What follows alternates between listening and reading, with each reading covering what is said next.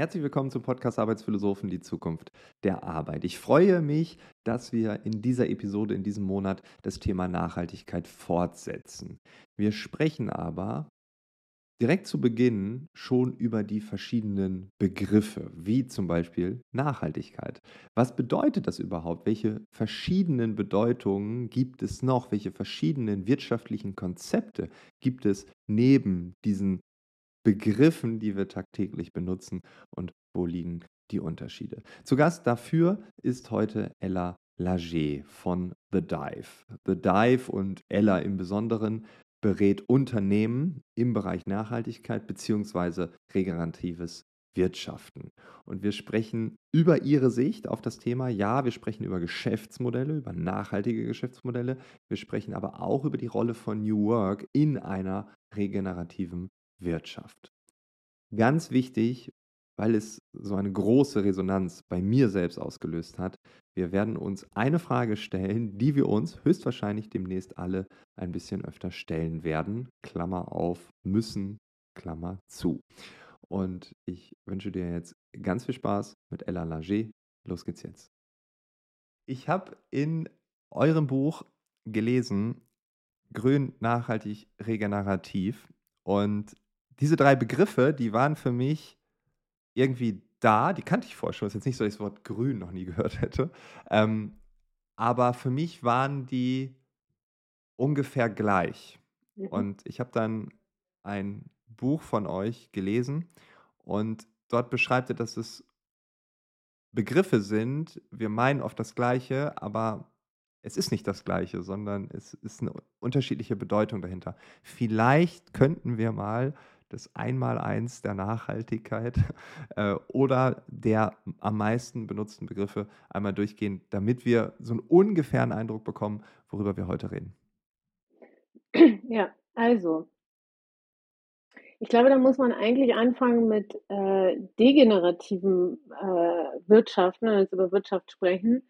Ähm, ist das noch jenseits von Grün wäre. Ähm, also, das ist eigentlich ähm, sozusagen mit minimalen Kosten ähm, die Externalitäten so gut wie es geht irgendwie ausnutzen, alles aus dem Erdsystem zu nehmen, alles, was uns zur Verfügung steht, bis es alle ist, letztendlich, und ja. nach Gebrauch, es kurz zu gebrauchen und es einfach wegzuwerfen danach, irgendwo hinzutun, wo wir es nicht mehr sehen. Was ja ins auch Meer. Nie, ins Meer zum Beispiel, ja. oder, also wir sehen es nicht mehr, wir denken, es ist weg, aber natürlich ist es überhaupt nicht weg, weil wir sind ja alle auf diesem kleinen runden Planeten und es ist immer noch da. Also das wäre degenerativ, das heißt, man hält sich so an die gesetzlichen Minimalanforderungen, ähm, aber darüber hinaus hat man keinerlei Anspruch, irgendwie ähm, zu hinterfragen, ob das, was man tut, da irgendwie äh, im Einklang mit, äh, mit unserem Leben ist. Mhm. Ähm, dem, der, der, nächste, der nächsthöhere Anspruch an äh, Nachhaltigkeit wäre dann das, was wir als grün bezeichnen. Das heißt, ich mache genau das Gleiche, aber ich versuche so ein bisschen weniger schlechte Auswirkungen zu erzeugen, also ein bisschen weniger negativen Impact zu erzeugen. Ähm, und das Bezeichnen ist im landläufigen Gebrauch das als im Vergleich zu komplett degenerativ eben dann als grün bezeichnet oder erhebt einen Anspruch, irgendwie so ein bisschen in Richtung grün zu gehen. Das, was, also das sind alles natürlich keine Definitionen, die wir jetzt irgendwie erheben oder, oder auf die wir einen Anspruch haben, sondern wir gucken so ein bisschen, wie wird das allgemein verwendet, der Begriff. Mhm. Ähm, der Begriff Nachhaltigkeit im landläufigen Sinne ähm, wäre, würde bedeuten, ähm, wir versuchen, keinen zusätzlichen Schaden anzurichten zu dem, der da ist, den es sowieso schon gibt.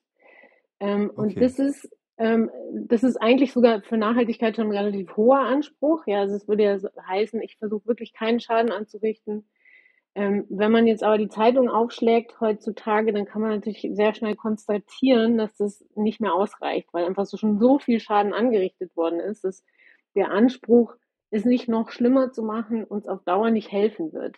Ja. Sondern wir müssen eigentlich halt drüber nachdenken, wie können wir den Schaden, der entstanden ist, möglichst schnell ähm, wieder in Ordnung bringen. Und wenn man jetzt mal auf sowas guckt wie ähm, ein CO2-Budget, das wir global haben, dann ist auch klar, also wir müssen eigentlich gucken, wie wir unser Verhalten verändern, damit wir sozusagen weniger produzieren, als wir es im Moment tun.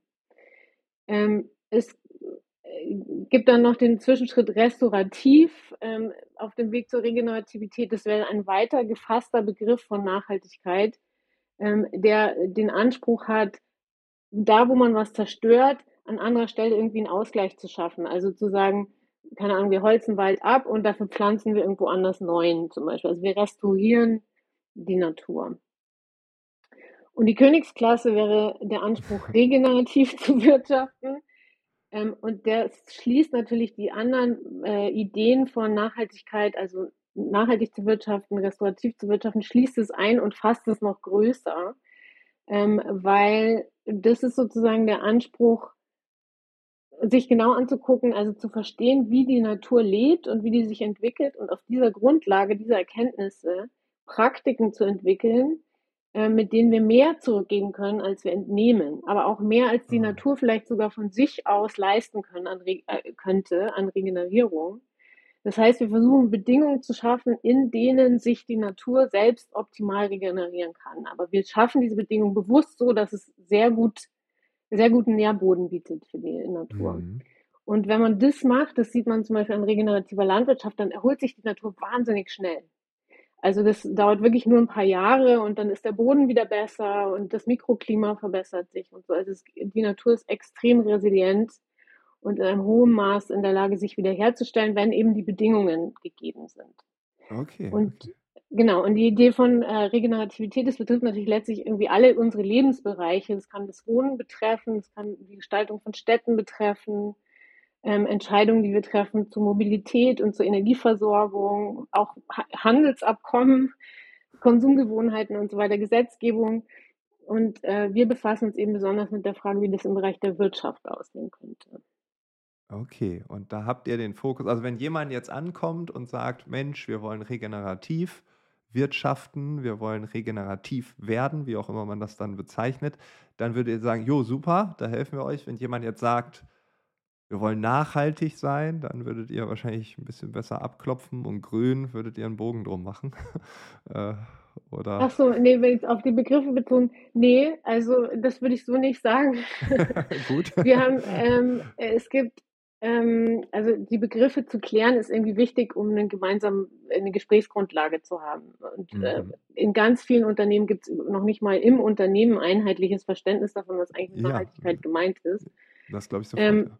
Aber das wäre jetzt für uns kein Ausschlusskriterium, be äh, beziehungsweise ich glaube, ähm, andersrum, also ich glaube, es ist noch nicht einmal passiert, dass ein Unternehmen wirklich zu uns kommt und sagt, wir wollen jetzt regenerativ, das ist unser Plan, wir wissen Regenerativität und zack, morgen ist es soweit, sondern, und wir selber übrigens auch nicht, wir sind da ja auch noch nicht, ähm, sondern das ist wirklich ein Langfristziel und es geht bei dem, was wir machen, eher darum, sich auszurichten darauf, also sich bewusst zu machen, was könnte das bedeuten irgendwann mal und jetzt Entscheidungen zu treffen, die in die Richtung führen.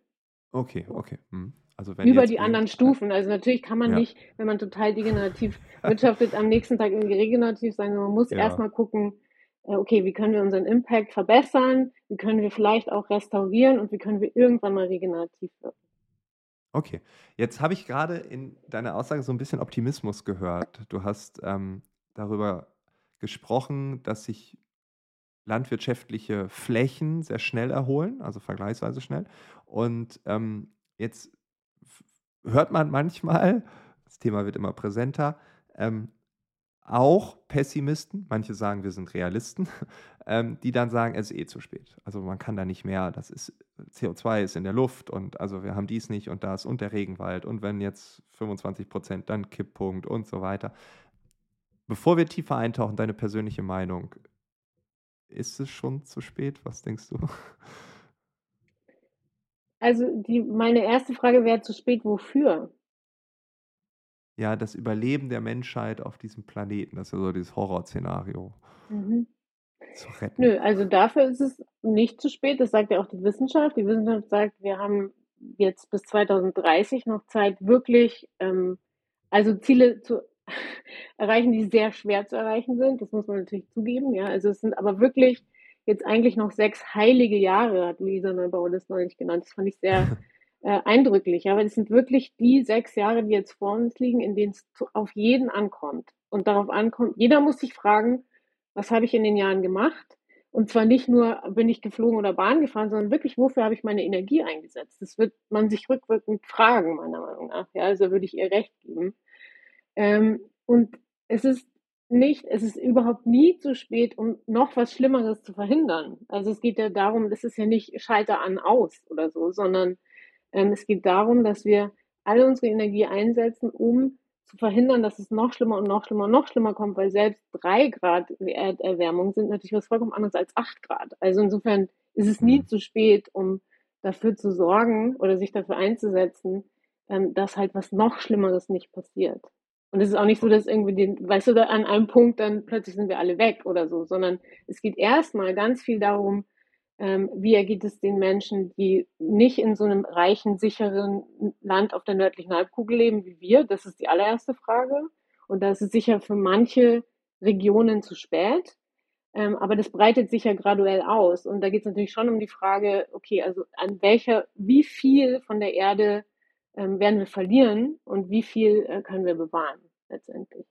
Okay, also super interessant, weil ja, ist es zu spät wofür? Ne? Also 3 Grad oder 8 Grad ist ein Unterschied. Ist beides nicht toll, aber es ist ein großer Unterschied. Nee, also ähm, ist, ja, äh, es ja, ist wirklich, also das ist der Unterschied, der für uns über Leben und Tod entscheidet letztendlich. Und aber da müssen wir auch keine 8 Grad bekommen, das ist schon äh, deutlich drunter, wird das für uns auf jeden Fall interessant, sag ich mal.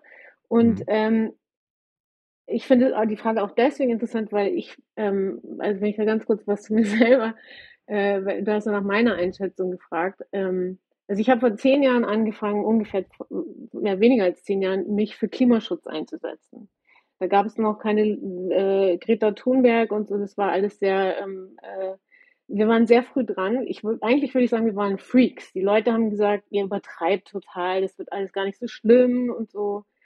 Ähm, und eigentlich habe ich erst so seit zwei bis drei Jahren das Gefühl, Ah, jetzt kommt vielleicht sogar bei sowas wie einer Mehrheit langsam an, dass es eine ernsthaft, ein ernstzunehmendes Problem ist, dass es eine ernstzunehmende Situation ist. Und jetzt kippt es direkt um in von, von ah, ihr übertreibt total, kippt es direkt um und ja, jetzt ist sowieso zu spät. Und es geht mir ehrlich gesagt zu schnell. Ja, also ich irgendwie, Wo sind die Zwischenschritte? Ähm, also, ja, ja, und ähm, also, die, also genau, warum ich das irgendwie nicht richtig finde, habe ich ja gerade schon gesagt. Ich glaube, dass übrigens beides Strategien sind, um zu vermeiden, dass man sich damit auseinandersetzen muss. Ja, ja? Also beides ja, hat ja sozusagen zum Ziel, ja, ich kann sowieso jetzt mich, ich muss mich darum gar nicht mehr kümmern. Ja. Ja, das stimmt. Die, ich finde diese Frage, die du gerade gestellt hast, ganz gut. Also die Hypothese, die du gerade geäußert hast, ist ja, über die Kollegin, die du zitiert hast.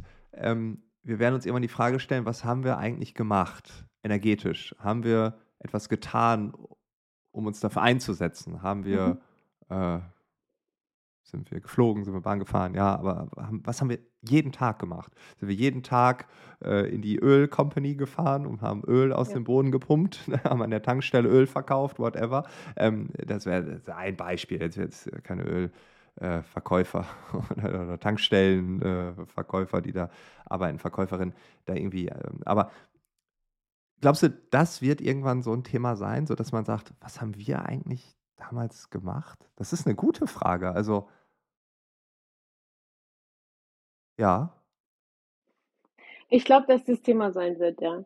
Und äh, also interessanterweise ähm, hat sie das in einer Rede auf einem auf einer Marketingkonferenz gesagt und sie hat speziell Leute angesprochen, die irgendwie das Gefühl haben, dass die Werbung für grüne und nachhaltige Produkte, die sie machen, äh, vielleicht eigentlich gar nicht so grün und nachhaltig sind die Produkte, ja, oder die irgendwie also darüber nachdenken, wie kann ich kommunikativ den Eindruck von äh, wir sind gut für die Welt erzeugen, wo das vielleicht gar nicht stimmt. Und da hat sie viele Argumente gebracht, ähm, warum äh, man sich das vorhalten wird später. Und ich, äh, also ich denke das auch. Also es wird, ähm, wir werden an einen Punkt kommen, wo wir, ähm, wo wir, und die allerletzten werden es dann erst verstehen, sehen, aha, das hat ja jetzt wirklich in die Katastrophe geführt, die die Wissenschaftler uns irgendwie vorhergesagt haben. Und die ist dann graduell, wird man sehen, wie die aussieht. Ja, habe ich eingegriffen, habe ich irgendwie, äh, habe ich mich hör, hörbar gemacht.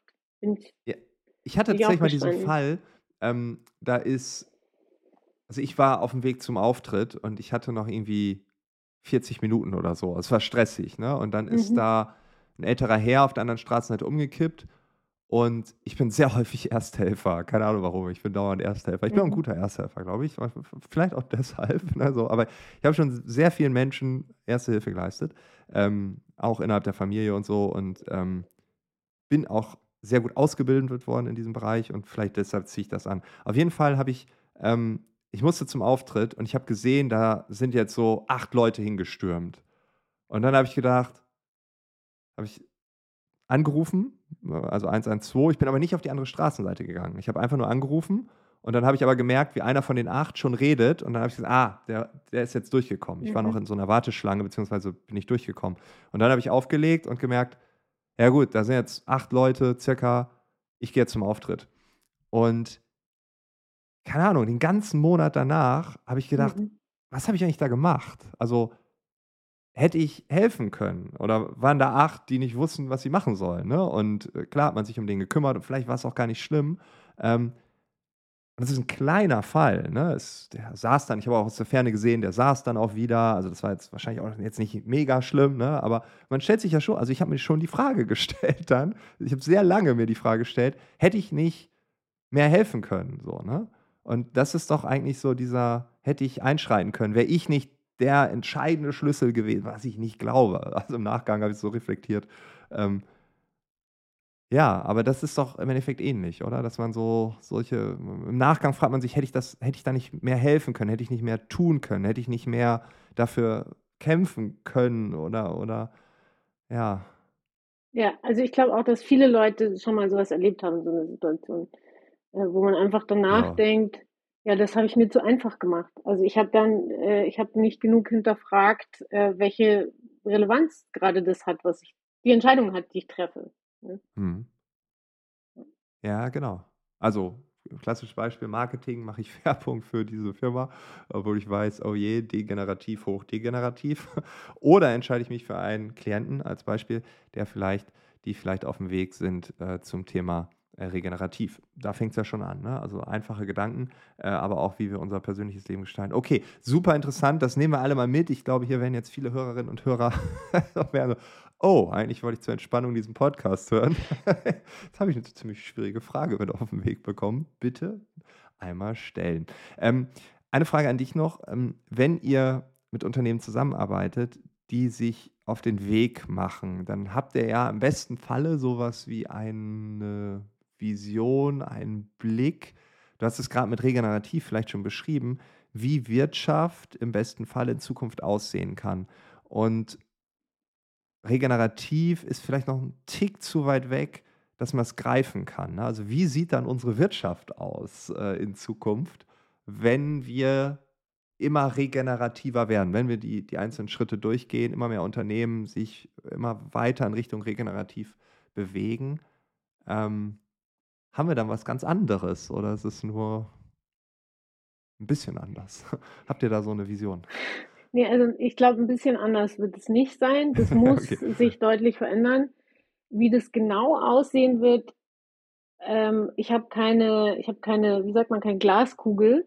Und ich mhm. glaube auch jeder, der behauptet, er wüsste das jetzt schon genau, ähm, äh, ist ein Hochstapler. Also ich glaube nicht, dass, dass irgendjemand jetzt genau wissen kann, was auch damit zusammenhängt, dass die Welt sich einfach so schnell verändert. Also wir können ja heute nicht mal voraussagen, was in drei oder fünf Jahren, äh, wie die Welt aussieht. Deswegen können wir auch nicht voraussagen, wie ein langfristiges Ziel ähm, genau dann aussieht. Aber was wir voraussagen können oder was wir sagen können, ist, welche Kriterien es erfüllen muss. Und da bin ich als äh, ausgebildete Designerin total äh, gut drin. Ja, also ich weiß, die Lösung, die wird sich finden hier sind die Parameter, die eine gute Lösung ausmachen müssen.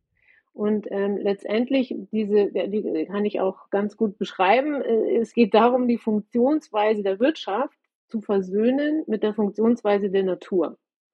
Ähm, okay. Das bedeutet auch, dass ähm, in der Auswirkung die Wirtschaft das zur Verfügung stellt, was es wirklich braucht. Dafür ist Wirtschaft ja da, also sozusagen das zur Verfügung stellen, was die Menschen brauchen für ein gutes Leben, ähm, aber nicht mehr, weil wir müssen die planetaren Grenzen einhalten und das heißt, wir müssen uns von bestimmten Formen des Konsums verabschieden, äh, zum Beispiel von der Form, die erst äh, wofür erst Bedürfnisse erzeugt werden müssen, die es noch gar nicht gab vorher. Das ist ja auch ein gängiges Muster, was im Moment bedient wird, immer noch. Ähm, und eine, ein gutes Modell, um das zu, äh, um das zu verdeutlichen, ist ähm, das Donut-Modell, also die Donut-Ökonomie von ähm, Kate Raworth, die im Prinzip den Zusammenhang herstellt zwischen, es gibt ein Minimum an, ähm, an äh, Leistung, die die Wirtschaft erbringen muss, damit es allen Menschen gut geht.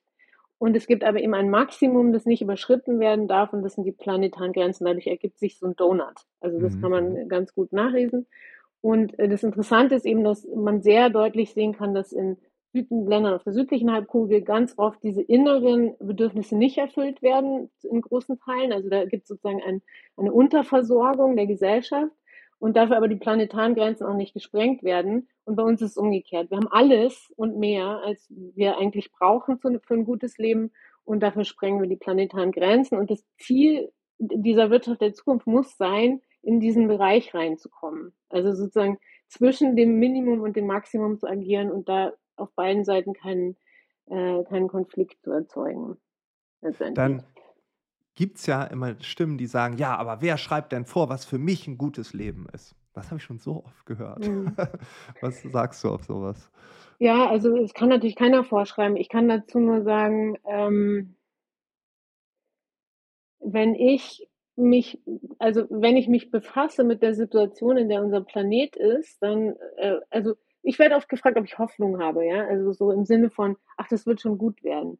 Die habe ich eher nicht, aber ich versuche zu integrieren und ich glaube, das ist eigentlich eine Aufgabe, ehrlich gesagt, vor der kann sich niemand heute drücken. Also zu integrieren, was bedeutet das eigentlich, äh, der Zustand, in dem wir sind als Menschheit und in dem unser Lebensraum ist?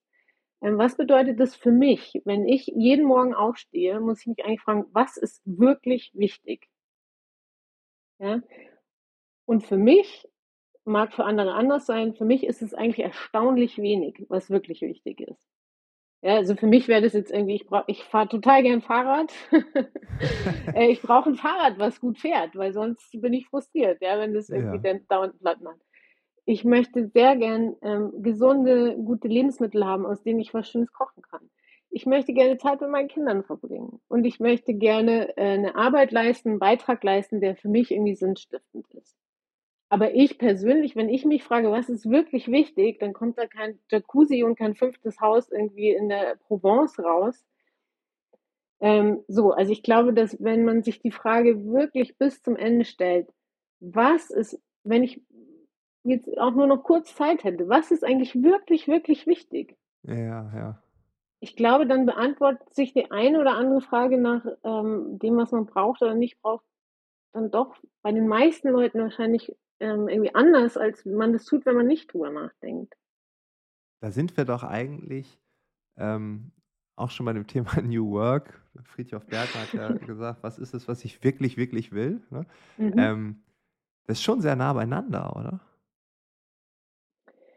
Ja, also es ist insofern, würde ich auch sagen, nah beieinander, weil natürlich ähm, die Idee, die Arbeit zu verändern, auch ähm, angetrieben wird oder motiviert wird durch ähm, die Vorstellung, dass man seine Zeit nicht vertun will mit äh, Dingen, die einen ärgern oder frustrieren oder irgendwie keinen Sinn machen oder so, mhm. ähm, sondern äh, dass man im Prinzip mit dem Anspruch rangeht, auch meine Arbeitszeit ist Lebenszeit und ich möchte in dieser Zeit als ganzer Mensch agieren, ich möchte mich einbringen können, ich möchte entscheiden können, ähm, und ich möchte irgendwie wirksam sein in irgendeiner Form.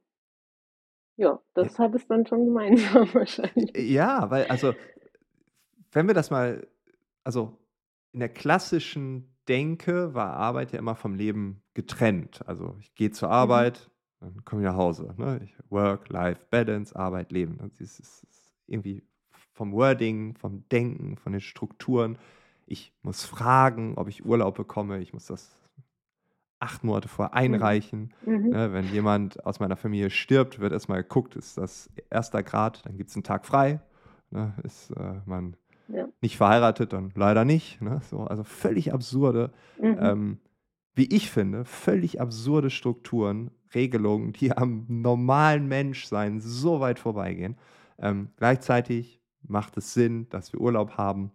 Äh, also, ne, aber so vom Prinzip her ist diese strikte Trennung, was, wie ich finde, sehr unnatürlich ist. Ähm, und das, was du sagst, also ich stehe jeden Morgen auf und überlege, was ist mir wirklich, wirklich wichtig. Und jetzt nehme ich Friedhof Bergmann, was ist es, was ich wirklich, wirklich will?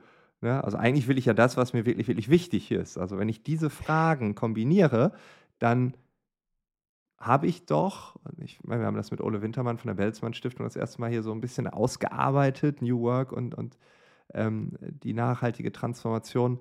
Ähm, das geht zusammen. Ne? Also wenn ich jetzt sage, ich fahre gern Fahrrad, ich möchte Zeit mit meinen Kindern verbringen, ich möchte eine sinnvolle Arbeit haben und noch gut kochen können mit guten, gesunden Lebensmitteln, dann muss das als Gesamtbild ja mit meiner Arbeitswelt kombinierbar sein. Wenn ich dann irgendwie jeden Tag zwölf Stunden arbeite für einen Ölkonzern, wieder dieses plakative Beispiel, dann, dann passt auch das andere nicht. Also ich glaube dann, äh, ne, also das, das greift doch ineinander. Also diese Nachhaltigkeitsdebatte, die wir haben, die wird ja noch viel zu wenig mit dem Thema Arbeit zusammengeführt. Ja, also das sehe ich ganz genauso. Und ich glaube auch, dass es ein großer Irrtum ist, dem die ähm, meisten Unternehmen im Moment aufsitzen, weil sie denken, sie könnten das Thema Nachhaltigkeit in eine Abteilung delegieren oder sogar an eine Person delegieren, die ja häufig sogar noch einen anderen Job hat, also die, sagen wir mal, eigentlich für die Außenkommunikation zuständig ist und dann hier übrigens, das ist jetzt auch noch deine Aufgabe. Und äh, man ist dabei, das in ähnlicher Weise zu unterschätzen, das Thema, wie man auch die Digitalisierung unterschätzt hat zu Beginn. Da hat man auch gesagt, hier äh, die IT-Abteilung, digital, ja, ja, das machen die, die bauen uns eine Website, ansonsten bleibt alles so, wie es ist. Und es hat dann, ähm, ja, man hat dann ein bisschen länger gebraucht, um zu verstehen, also eigentlich muss hier jeder seinen Job neu erfinden. Und oder zumindest hinterfragen, was er tut und ob man das nicht irgendwie digitalisieren kann, ja, oder durch Digitalisierung unterstützen kann, was er da macht oder sie da macht. Und ähm, das wird bei dem Thema Nachhaltigkeit noch viel größer werden, wenn wir das wirklich zu Ende denken, nämlich dass wir halt äh, Unternehmen nicht nur so ein bisschen irgendwie weniger Schaden anrichten, sondern wirklich darüber nachdenken, wie können wir denn ähm, das, was wir leisten, was wir für die Gesellschaft leisten, auf eine Art und Weise leisten, die innerhalb der planetaren Grenzen ist. Das betrifft letztendlich alle in der Organisation oder zumindest sehr viele. Ja.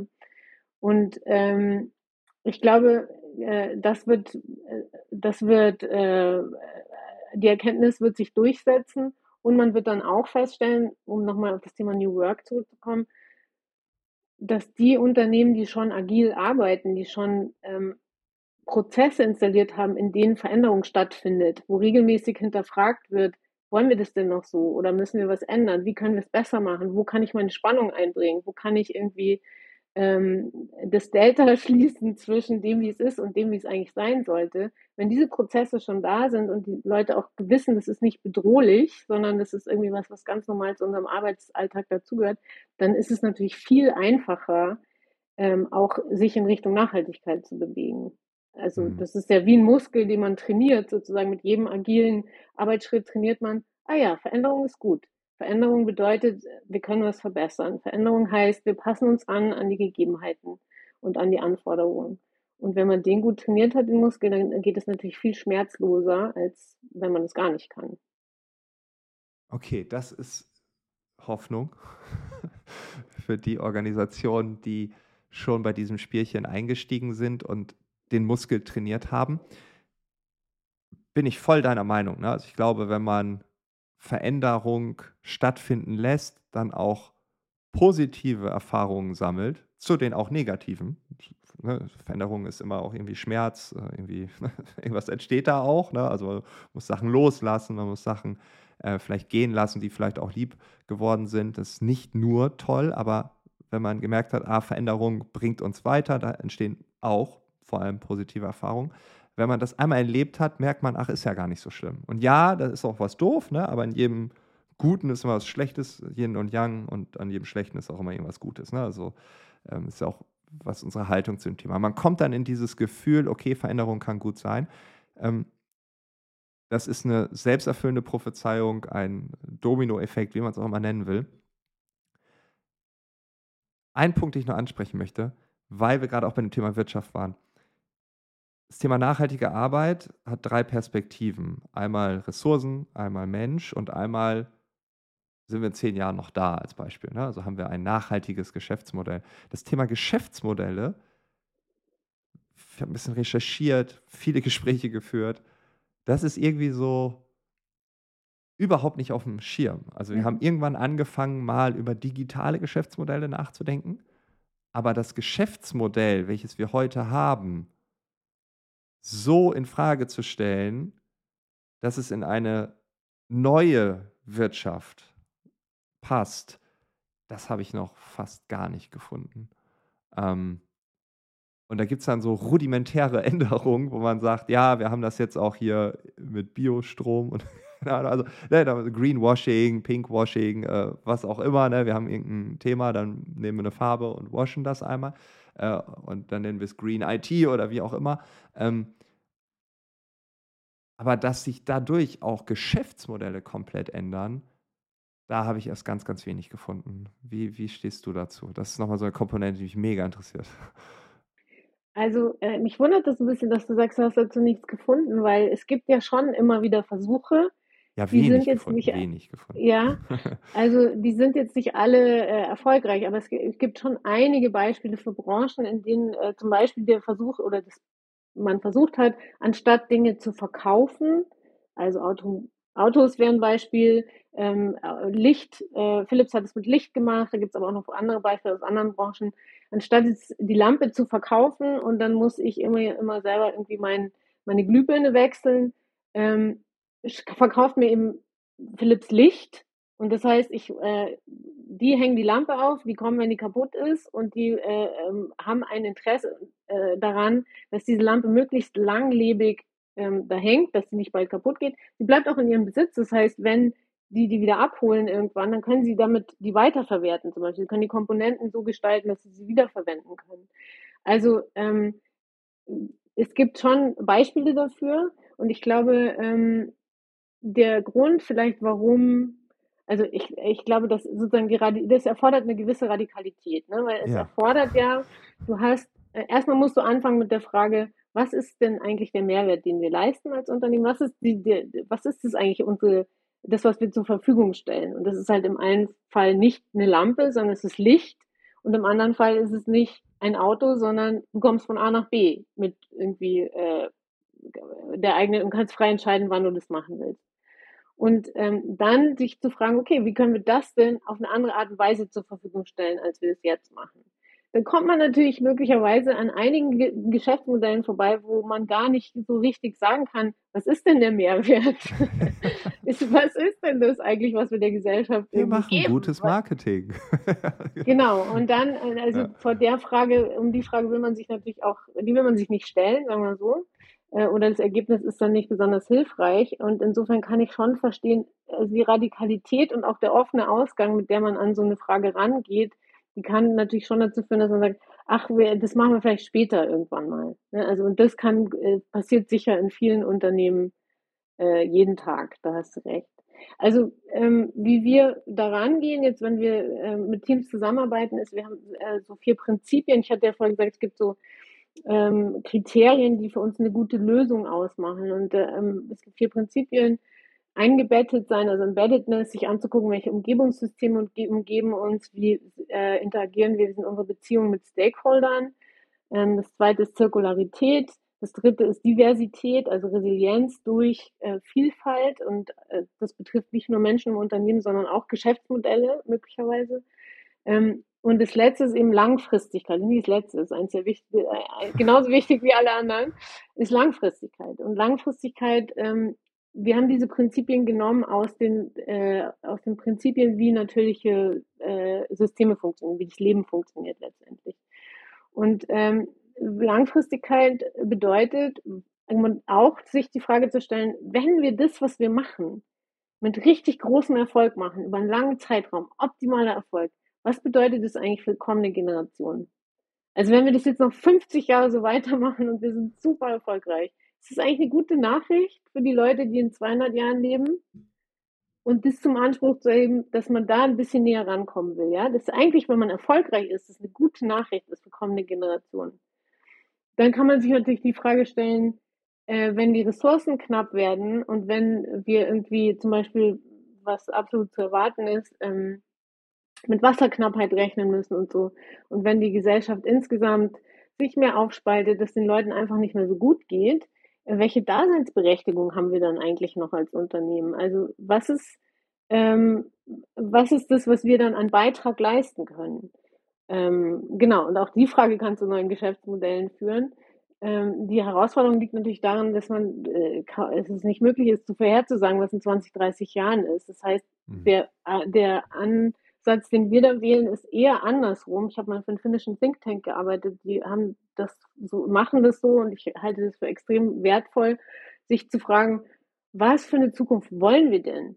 Wir wissen nicht, wie die aussieht, aber was wollen wir denn? Was wünschen wir uns? Mhm. Und Demos, für die ich gearbeitet habe, die machen das zum Beispiel mit der finnischen Regierung. Die, äh, die Regierung fragt sich, was für eine Gesellschaft wollen wir haben in 20 Jahren und welche Gesetze müssen wir erlassen, damit wir fördern, dass so eine Gesellschaft dann wirklich entsteht in den nächsten 20 Jahren. Und das kann man als Unternehmen natürlich auch machen. Was wollen wir eigentlich für eine Welt haben und welchen Beitrag können wir dazu leisten als Unternehmen? Ja. Und dann fängt man natürlich klein an. Es ist kein, kein, äh, keine Roadmap von hier bis in 20 Jahren, sondern dann kann man erste Schritte unternehmen, man kann äh, anfangen zu experimentieren, zu iterieren. Du hast ja vorhin auch zu Recht gesagt, das ist nicht immer nur super, wenn man Dinge verändert. Ich habe das ein bisschen ja. übersprungen, ja. Dann findet man auch raus, okay, es war vielleicht irgendwie ähm, eine Sackgasse, man muss es nochmal anders probieren. Ja, ähm, ja. Und am Ende kann man dann aber sagen, ja, gut, dass wir es gemacht haben, weil wir sind jetzt ein großes Stück weiter, als wir vorher waren. Mhm. Bin jetzt ein bisschen ja. äh, gesprungen zwischen. Ja, ne, aber nee, ich finde das gut. Also sich die Frage zu stellen, was wollen wir denn? Ne? Und da können wir das auch auf unsere eigene, jetzt kommen wir wieder auf dieser, was ich wirklich, wirklich will. da können wir die Frage, wer will ich in zehn Jahren sein? Wie will ich in zehn Jahren leben? Wie will ich in zwei Jahren leben? Wie will ich die Frage, die wir eben gestellt bekommen haben, ne, was habe ich denn damals getan, wie will ich die in zehn Jahren beantworten können? Ne? Also da ja. können wir auch das ein bisschen komplexer gestalten, äh, verschiedene Zeithorizonte damit einbetten.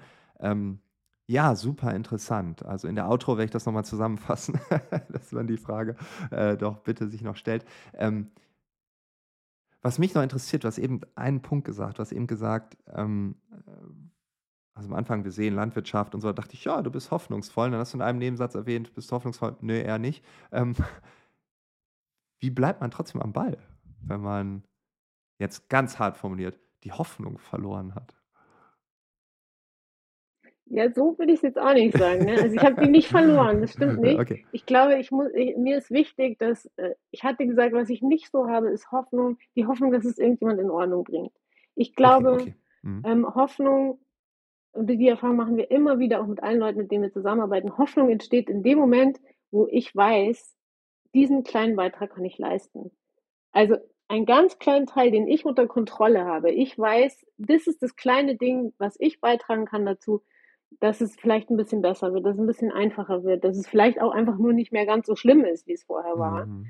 Ähm, das gibt Hoffnung. Und es gibt mir natürlich auch Hoffnung mit dem, was ich tue ähm, wenn du fragst, wie bleibt man optimistisch oder äh, äh, hoffnungsvoll, das kann ich natürlich jetzt nicht für alle beantworten. Aber für mich ist es, ähm, für mich hat es ganz viel zu tun mit Achtsamkeit, also zu versuchen, eben nicht nach vorne und nach hinten zu gucken die ganze Zeit, sondern wirklich im Moment zu sein, dankbar zu sein, mir bewusst zu machen, was alles jetzt gerade gut ist Ähm, das ist auch enorm wichtig, um äh, bei Kräften zu bleiben. Ich nehme, ziehe auch wahnsinnig viel Kraft aus Verbindungen mit, äh, mit der Natur, mit Tieren, auch mit anderen Menschen natürlich. Es gibt mir auch Kraft. Podcastern ähm, vor allem. äh, mit allen, eigentlich idealerweise ja. mit allen, denen, die mir so über den Weg laufen den ganzen Tag und wirklich, also diese Verbindung zuzulassen, aufzunehmen und mich da auch äh, reinzugeben für mich, das ist aber wirklich, ich weiß, dass das nicht für alle so ist, ne? aber für mich ist es so eine, so eine mhm. Kraftquelle. Mhm. Ähm, und wir äh, haben schon auch so drei, ähm, wir nennen es Tugenden, das ist ein bisschen ein altmodisches Wort, aber sagen wir drei Qualitäten ausgemacht, die jetzt gerade im, äh, in der, im Wandel hin zu mehr Nachhaltigkeit oder Regenerativität total hilfreich sind. Ähm, das ist einmal Mut. Also man braucht irgendwie den Mut, was zu verändern und auszuprobieren. Man braucht Ausdauer, man muss dranbleiben. und man braucht sowas wie Gestaltungsfreude. Das ist wie so eine Kombination aus Optimismus und Kreativität vielleicht oder so.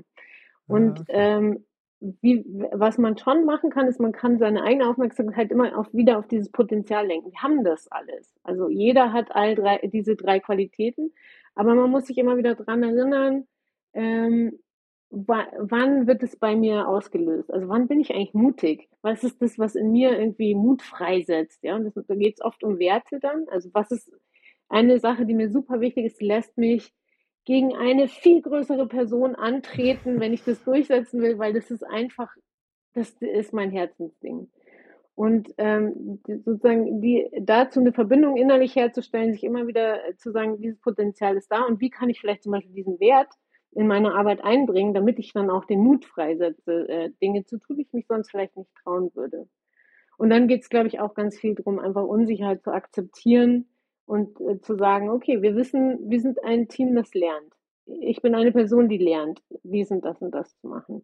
Ähm, wir, wir können nicht vorhersagen, wie manche Dinge ausgehen werden. Wir machen kleine Schritte und jedes bisschen Impact, was wir erzeugen können, das zählt.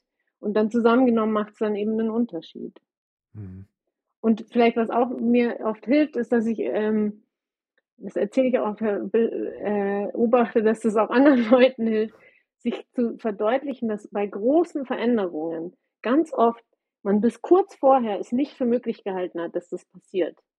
Also es ist jetzt nicht so, dass man das lang am Horizont irgendwie ankommen sieht. Ja, also da wäre zum Beispiel der Mauerfall eine gute, ein gutes Beispiel. Aber auch die MeToo-Bewegung ähm, oder auch also bei MeToo hätte irgendwie ein paar Monate vorher noch gesagt, dieses System wird sich nie ändern. Und äh, Greta ist auch so ein Phänomen, ja. Also wer hätte denn gedacht, ein paar Monate bevor Fridays for Future losging, dass das, ja. dass das jetzt kurz bevorsteht, dass ja. da irgendwie äh, die Jugendlichen in Maßen auf die Straße gehen. Genau, und ja. deswegen, das macht mir auch, gibt mir auch Hoffnung, ehrlich gesagt. Also so dieses, man kann es nicht vorhersagen, es könnte plötzlich soweit sein. Im Guten wie im Schlechten natürlich, aber ich versuche dann schon, mich auf das Gute zu konzentrieren. Ja, ja. auf jeden Fall, das macht auch Sinn.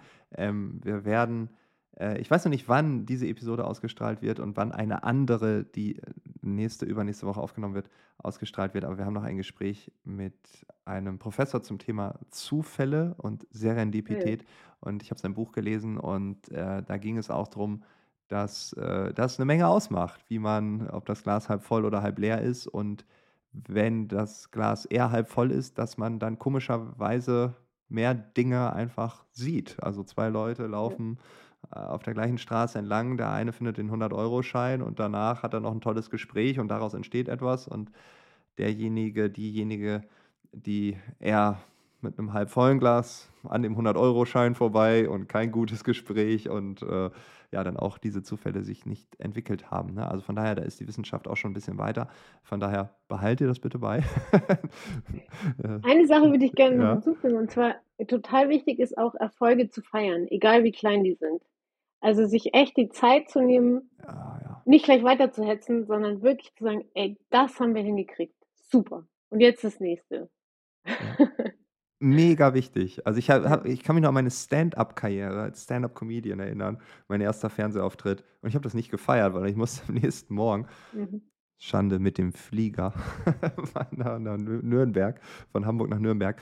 Und ich war einfach, ich muss jetzt ins Bett, ich muss schlafen, ich muss morgen sehr früh aufstehen, ich habe morgen früh einen Auftritt. So, das war so, und ich habe das gar nicht realisiert. Ne? Ich bin dann irgendwie, und dann hattest du schon mal einen Fernsehauftritt? Ja. Äh, hm, den habe ich ja nie gefeiert. Und dann habe ich das irgendwann mal nachgeholt. Das fühlte sich extrem gut an, auch als es zwei Jahre später war. Aber ähm, ja, wir hetzen so durchs Leben. Das ist mir damals in dieser Situation bewusst geworden. Ähm, das, war, das war ein Meilenstein in meiner Stand-up-Karriere, wenn man es so nennen will. Ne? Äh, und ich hatte einen Fernsehauftritt, aber ich habe es gar nicht mitbekommen. Ich habe es gar nicht realisiert. Ne? Ich habe hab mich gar nicht gefreut. Ich, ich habe mich gefreut, ich habe es nicht gefeiert. Ich habe mir nicht auf die Schulter geklopft. Und das habe ich dann irgendwie ein oder zwei Jahre später gemacht. Ganz bewusst. Und das hat was ausgelöst tatsächlich, auch wenn es erst so spät war. Äh, also besser spät als nie, kann man vielleicht auch noch mitnehmen. Ella, vielen, vielen Dank, dass du dir diese Zeit genommen hast. Hat mir großen Spaß gemacht. Das war ein tolles Gespräch. Ähm, man merkt dir an, dass du für das Thema stehst und äh, ja, bitte mach genauso weiter. Und ich hoffe, wir hören und sehen uns äh, irgendwann irgendwie nochmal wieder live, analog auf irgendeiner Veranstaltung oder in diesem Podcast oder in irgendeinem anderen oder in einem Projekt oder, oder, oder. danke. Ja, in, äh, in, danke dir. In Amerika sagt man ja so schön, thanks for having me. Es gibt leider keine gute deutsche Übersetzung für. Deswegen sage ich thanks for having me. Das war das Gespräch mit Ella. Alle Infos zu ihr findest du wie immer in den Shownotes. Dort ist auch das angesprochene Video von Luisa Neubauer verlinkt.